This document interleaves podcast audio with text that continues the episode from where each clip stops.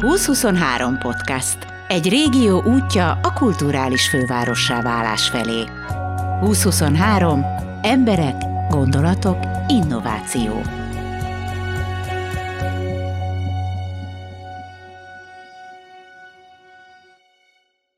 Elindult a Holt Szezon Fesztivál, és már most tudom, hogy ez a rendezvény Veszprém egyik kedvence lesz. Irodalomról szól, de nem a szokványos módon.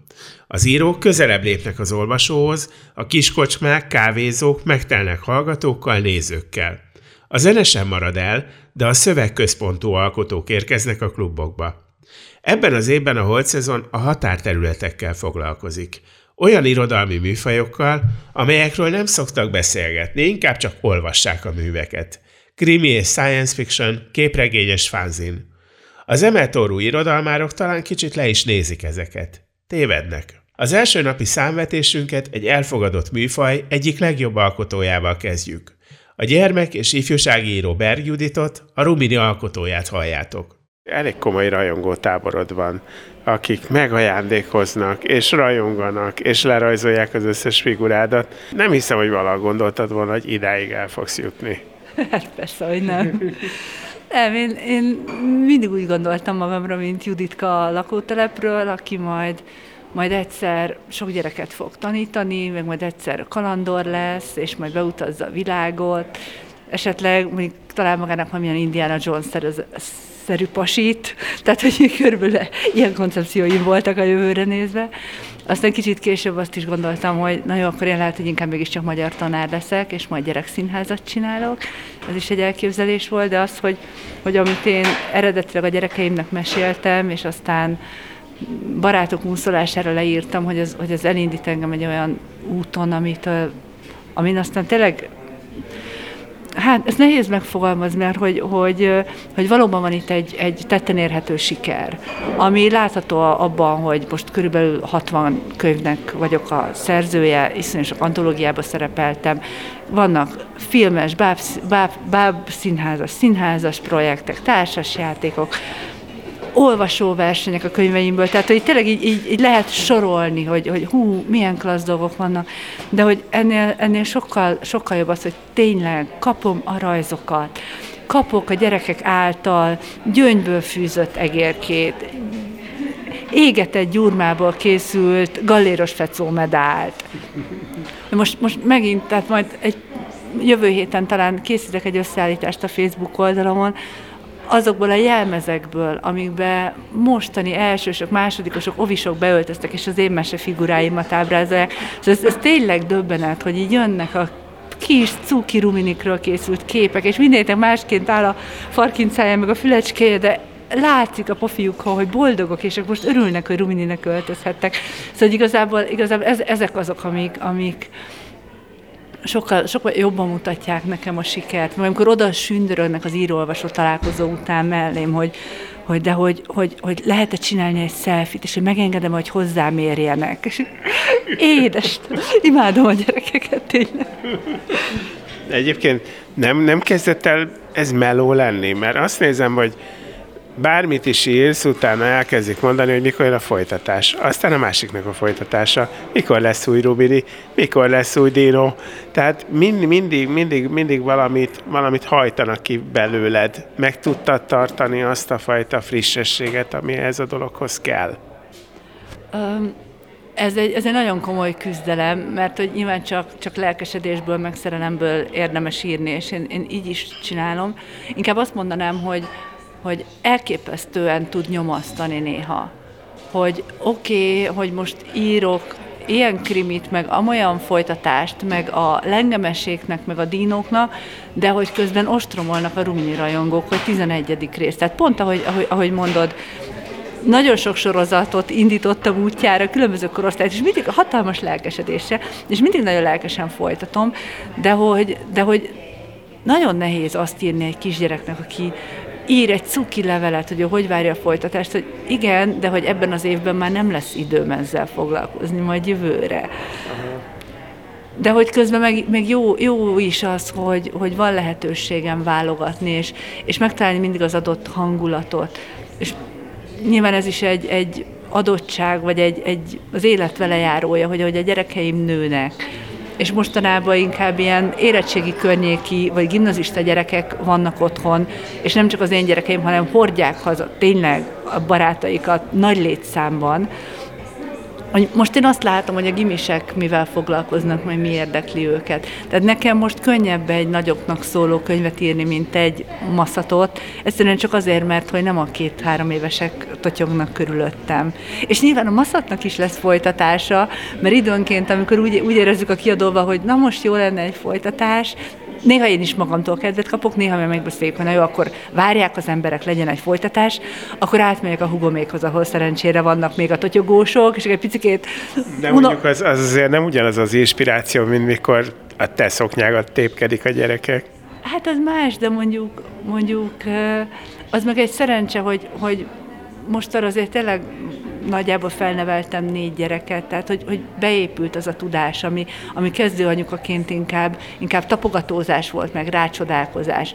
És nyilván, ha most lenne egy ötödik gyerekem, az megint egy teljesen különböző eset volna. Tehát hogy nem akarom én azt mondani, hogy én itt most négy gyerek függvényében ismerem a világ összes gyerekét, mert tudom, hogy működnek, de hogy mégiscsak van valamilyen nem tudom, így, így azt remélem, hogy valami, valami olyan alapvető tudásom a gyerekekről, meg hogy mit szeretnek, meg, meg mi az, ami a többséget elbűvöli, meg mi az, ami tényleg érdekli őket, meg mi az, ami miatt ők a maguk is életében aggódnak. Tehát, hogy még, még merem venni a bátorságot, hogy vissza nyúljak olyan témákhoz, amik már nem aktuálisak a mi családunkban, és, és úgy érzem, hogy annak ellenére, hogy az én gyerekeim már nem ekkorák, még, még meg tudom szólítani mondjuk a, a három éveseket, mert emlékszem, hogy hogy volt. És de lehet, hogy lesz egy olyan pont, amikor azt mondják az anyukák, hogy hát ez a Bergudit, ez már nem ért a gyerekeket. Elképzelhető. De bizony, hogy addigra lesznek unokái. Viszont akkor van egy új lehetőség, hiszen ez a 16-20 éves korosztály szerintem ezekről a gyerekekről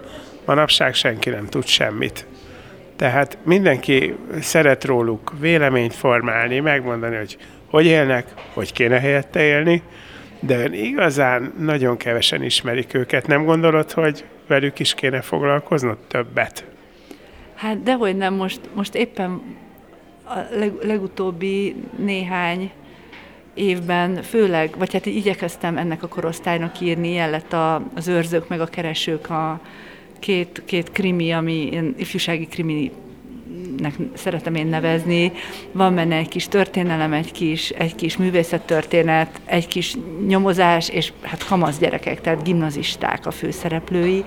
Én nagyon-nagyon élvezem azt, hogy nekik és róluk írjak, és közben meg, közben meg én biztos vagyok benne, hogy, hogy, hogy ez a hű, hű, de nehéznek mondott kamasz generáció igenis meg tud nyílni, és lehet velük beszélgetni, csak tényleg félre kell tenni az előítéleteinket, meg a magunk elvárásait, és azt mondani, hogy na gyertek, mutassátok meg, hogy ti kik vagytok, mi érdekel, miért jó az, ami, ami neked tetszik. Lehet, hogy nekem nem tetszik, de mutas, mutass meg, vezess be, vezess be a világodba, és, és értesd meg velem, hogy ez miért jó. És velem például a kamasz gyerekeim nagyon meg tudták szeretni az ő alternatív zenéiket. Időnként tényleg ilyen elsőre borzasztó mocskosnak tűnő repszövegeket is, és meghallgatom, belegondolok, és tényleg jó. Én, én, nagyon, én nagyon szeretem ezt a, ezt a felnőtt kor küszöbe, küszöbén toporgó generációt, mert sokat lehet tőlük tanulni. Te most ott tartasz, hogy a, a fiatal gyerekkönyvírók megkeresnek és megkérnek, hogy olvasd el a műveiket, amire aztán semmi időd nincs? hát időm az nincsen, mondjuk nem a, a fiatal, tehát nem azok keresnek meg, akik mondjuk éppen most készülnek publikálni az első könyvük, hanem akik úgy szeretnének elindulni a pályán.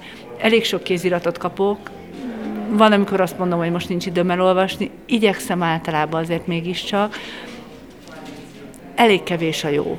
Tehát, hogy, hogy mindenkiben ott van a nagyon nagy lelkesedés, meg a, meg az, az, a, az a nagy vágy, hogy megmutassa magát, és nagyon sok szerethető motivum található ezekben az írásokban, de nagyon kevesen tudják azt aztán úgy megfogalmazni, vagy úgy felépíteni, hogy az tényleg mondjuk kiléphessen a nagy közönség elé. Mert egyszerűen vagy, vagy túlságosan érződik rajta mondjuk így az otthon, nem is a melege, hanem, hanem az, a, az az otthoni ilyen, ilyen lany meleg dagonya, amiben az ember benne van, és jól érzi magát. Nekünk is van otthon lanymeleg dagonya, de azok a mesék, amik, amik, amik megmaradnak ezen a szinten, azok nem alkalmasak arra, hogy minden családba megállják a helyüket. Tehát az valahogy, valahogy egy szinten följebb kell lépni és változtatni, vagy a megfogalmazáson, vagy egyszerűen tudatosan építeni karaktereket, vagy elég, lehet, hogy elég, hogyha a szerzőnek van egy olyan veleszületett dramaturgiai érzéke, amivel aztán ezt tényleg úgy építi föl, hogy az aztán működjön. És nem csak az működteti, hogy szeretem az anyut, aki meséli. Meg jó odabújni apuhoz, miközben mesél. Mert hogy amikor a szülő mesél a saját gyerekének, annál jobb nincsen. Tehát annál, annál jobbat én nem tudok mesélni, hiába vagyok úgynevezett profi, vagy hogy ez a szakmám. Annál jobb sose lesz, mint amit az anyu meg az apu ott helyben kitalál. Csak nem biztos, hogy az az anyu meg apu mese, az a, egy másik családban is működik. Amit most így nagyon nem akarsz kimondani, az, az a tehetség szó, ami kell. Vagy, vagy, vagy nem, nem erről beszélsz igazából. De beszélek erről is, tehát igen, kell, kell hozzá tehetség, kell, kell valami er, ehhez kapcsolódó érzék. Természetesen ez is fejleszthető, alakítható. Sok minden tanulható, sok minden nem tanulható. Kaptam már olyan, olyan kéziratokat, amikről azt gondoltam, hogy, hogy itt sok technikai dolog nem stimmel. Sokat kellene vele dolgozni, de ebből akár lehetne valami. Ott például, amikor elmondtam a véleményem, az illető szülőnek nem volt kedve ezzel foglalkozni. Van olyan, ahol tényleg egyszerűen az látszik, hogy ott a, ott a jó szándék, ott a szeretet, ott a, a langymeleg, nincsen meg a megfelelő tehetség. Most egyébként találtam egy kislányt, kilenc éves kora óta levelez velem, most már 14-5 körül van, megírta az első saját kalandregényét, és én tényleg támogatni fogom őt azon az úton, hogy legyen ebből egy kiadás, mert na ő egy tehetség, de ilyen százból egy. A következő könyved? Hát most éppen nyakig benne vagyok egy felnőtteknek szóló krimiben, ilyet még sose csináltam. nagyon, rég, nagyon régen tervezem már ezt a könyvet, illetve terveztem én sok mindent felnőtteknek, sose volt rá időm, energiám, elsodort az élet, elvittek a gyerekkönyvek, és most egyszer csak valahogy kitört belőlem a vágy, hogy de én most ezt szeretném csinálni, és végül is nem pont az, mint amit már nagyon régóta tervezgetek, mert nem is a másik, amit régóta tervezgetek, hanem valami hibrid, krimi is, de közben meg nagyon erősen szól a férfinői kapcsolatokról. Pszichológizál, bár távol álljon tőlem, hogy én, én pszichológusnak vagy hozzáértőnek tartsam magam, mert egy laikus vagyok, aki mondjuk sok mindent tapasztalt és sok mindenkivel beszélgetett, de az biztos, hogy iszonyatosan élvezem ezt az egészet. Van már címe? még nincsen, munkacím, munkacíme i vannak, lehet, hogy csak sorozat címben, egyáltalán nem biztos, hogy folytatása lesz, de az az, hogy Z-akták. Nagyon jó cím az Z-akták. Ami nagyon fontos a krimit írsz, akkor nagyon kérlek, hogy az utolsó három oldalt azt, azt ragaszd össze, hogy csak papírvágókéssel lehessen felvágni, mert én például az a típusú ember vagyok, aki valószínűleg a harmadik napon elolvassa a végét. Ez nem, ezt nem szabad engedni. Ez nem, én életemben egyszer csináltam ilyet, pont a Tíz kicsi négernél, ahol konkrétan az utolsó mondatban szerepel a gyilkosnak a neve, és akkor, akkor megbántam, és megfogtam, hogy soha többet ilyen amatőr hibát nem követek, és ki is szoktam bírni. Egyébként, na, tehát ez például pont nem egy olyan fajta krimi lesz, amit mondjuk itt megszokhattunk a skandináv szerzőktől. Tehát nem lesz benne darabolós gyilkos, pszichés, nem tudom én milyen, sé, sérült tömeggyilkos, hanem ez egy bizonyos értelemben egy, egy szelíd, de azért bízom benne, hogy mégiscsak egy nagyon sodró lendületű történet lesz. Most elvesztetted a férfi olvasókat? Akik eddig olvasták a, a kézirat meglevő részét, többen megfogalmazták, hogy valószínűleg ez a könyv valóban népszerűbb lesz a nők körében, de én azért bízom benne, hogy, hogy a férfiaknak is fogok tudni olyat mondani, hogy, hogy szívesen olvassák majd. Lehet hogy, lehet, hogy lesznek, akik azt mondják, hogy ők inkább egy jó skandináv krimit. Én nem várom, tehát én jól bírom a kritikát. Szabó B. Eszter moderálásával zajlott a beszélgetés az ifjúsági és gyerekirodalom helyzetéről. A beszélgető társak Berg Judit és Mésző Ági voltak. Most Ágit halljátok.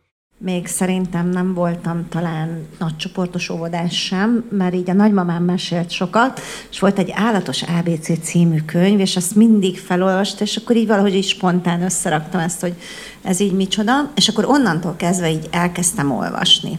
És volt a De igazán tud repülni a Karosszék című könyv, a, ami szintén nem voltam még talán elsős sem, amikor elolvastam, és akkor így arra gondoltam, hogy hmm, lehet, hogy van jobb dolog az olvasásnál, és ez valószínűleg az, amikor az ember ilyeneket kitalálhat.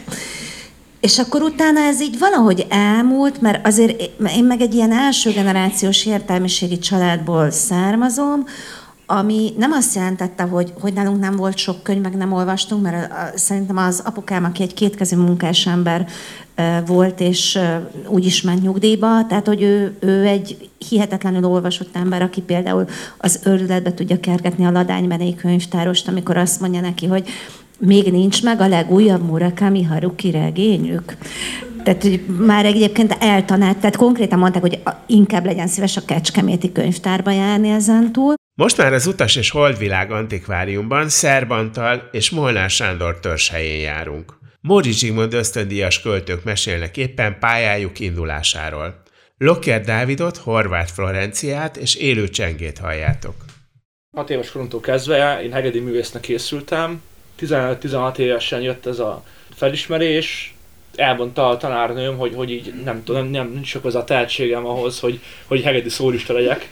Én mondtam, én, nem, én nem fogok egy szimfonikus zenekarban más hegedűs lenni, én vagy szólista leszek, vagy senki. Úgyhogy inkább, inkább senki lettem, és elkezdtem verseket írni.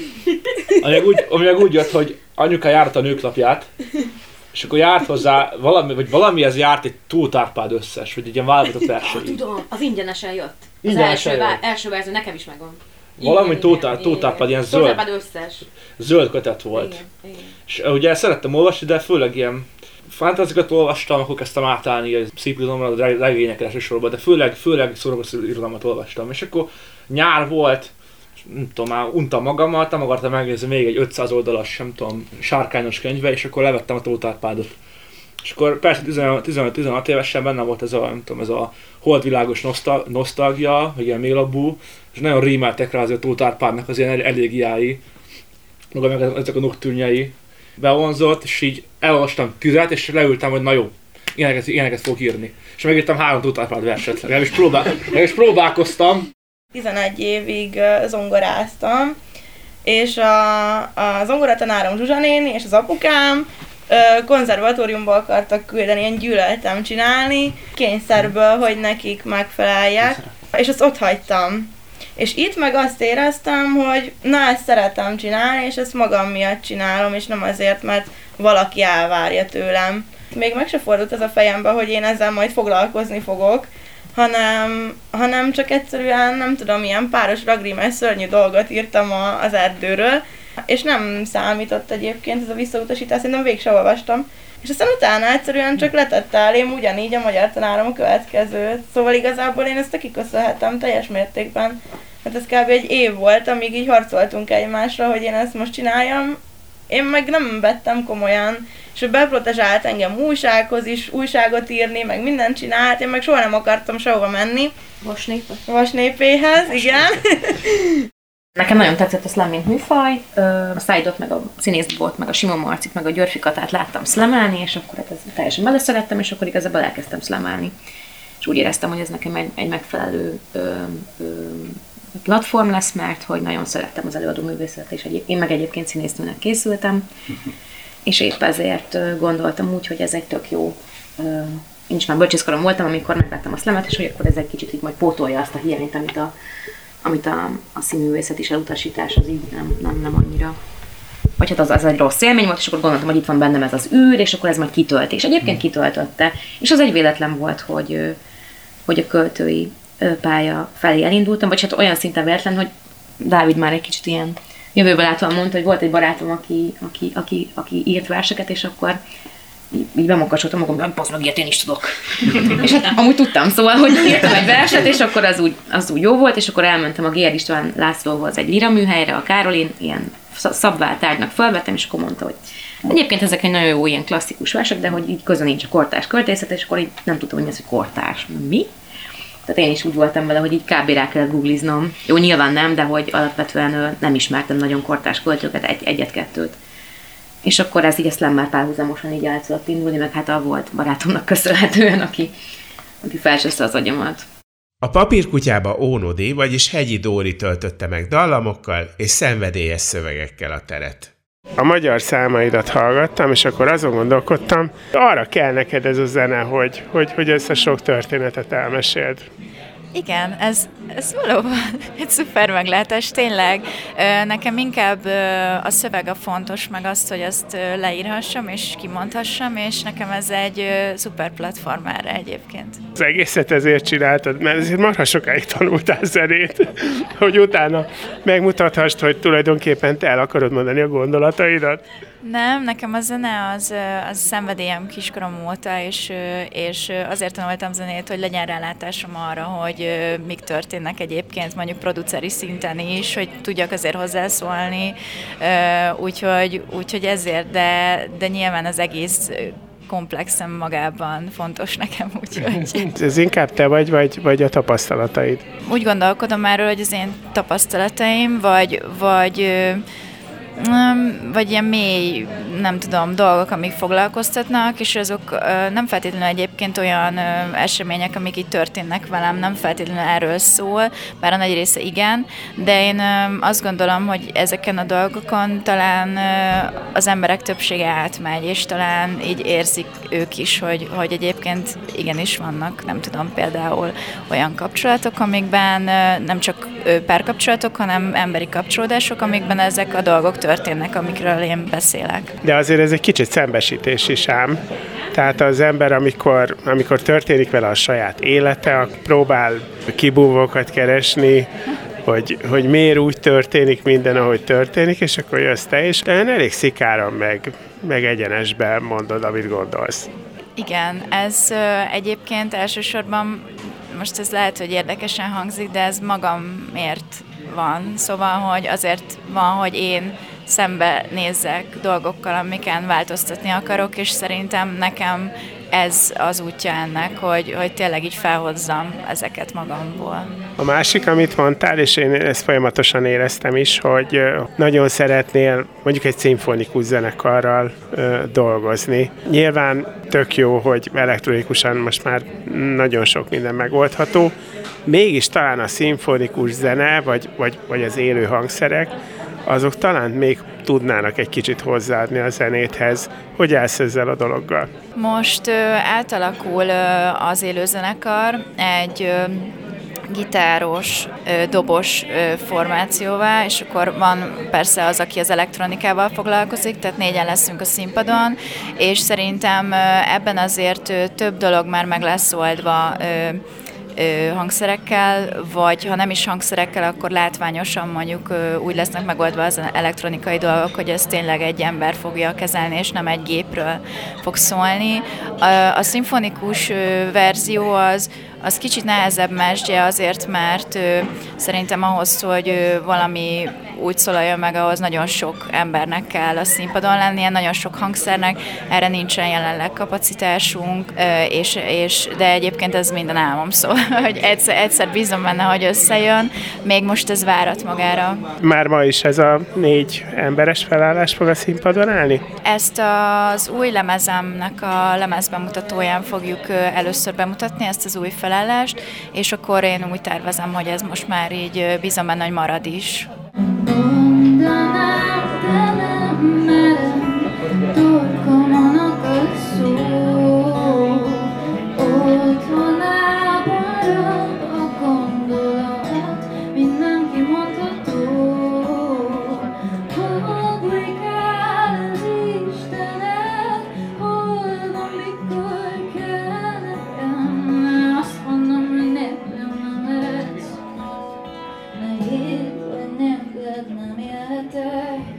Fricskában nyári Krisztián főz és mesél. Leginkább mesél. Inkább névrokona, a konyhafőnök Rácz Krisztián főz. Viszont csak nyári Krisztián mesél. És jó ez így. Ez komoly, hogy te főző ember vagy? Bizonyos értemben igen, bár nem ö, amatőr főző ember vagyok. Szeretek enni, valójában erről van szó, és ha nincs másra bízni, akkor legszívesebben magamra bízom. Akkor ez most arról szól leginkább, hogy, hogy szerették volna, hogy gyere és mesélj. Kitalálták, hogy te most főzni fogsz. Igen, bizonyos értelemben az étel az csak apropó, meg szívesen beszélek mondjuk magyar író kedvenc ételeiről, vagy de bármi másról is. Hát az ugyanúgy hozzátartozik a kultúrtörténethez, hogy milyen időszakokban mit tettek, mondjuk az írók szerettek enni, vagy sem, és ha igen, akkor mennyire volt ez számukra fontos, tehát ez egy érdekes téma is, de nyilvánvalóan nem ez a legérdekesebb, de nekem például elég fontos. Mi lesz az íve ennek az egész előadásnak? Ez egy beszélgetés lesz, úgyhogy még én sem tudom pontosan, hogy miről lesz szó, de hát biztos, hogy lesz benne szó gasztronómiáról, akár úgy is, hogy, hogy engem ez hogy érint, másrészt pedig, hogy ez az irodalomban milyen téma, illetve az írók életében mennyire fontos. Ugye vannak olyan írók, akikről mindenki tudja, hogy szerettek enni, és ez fontos volt számukra, de témaként is megjelent. Ugye Krúdi Gyula jut eszébe elsőre a legtöbb embernek, de hát lehet mondani Mixát Kálmánt, vagy Móra Ferencet, és másokat is. És van, akinél kevésbé jut eszünkbe, pedig fontos volt számára, mint mondjuk Adi Endre vagy Kosztolányi Dezső. Hát az írók is étellel üzemelnek, és van, aki csak bekap valamit, és van, akinek pedig fontos, hogy egy terített asztalnál ikletet kapjon. És beszélni fogsz a gyomorbajos írókról is? Most szerintem most kevésbé, mégis egy étteremben vagyunk. De például olyan, olyan író van, aki élete egy szakaszában nem szeretett tenni, mint Kosztolanyi Dezső, aztán máskor pedig nagyon szeretett. Volt, hogy teljesen vegetáriánus volt, volt, amikor csak magokat evett, máskor pedig rendes ételeket.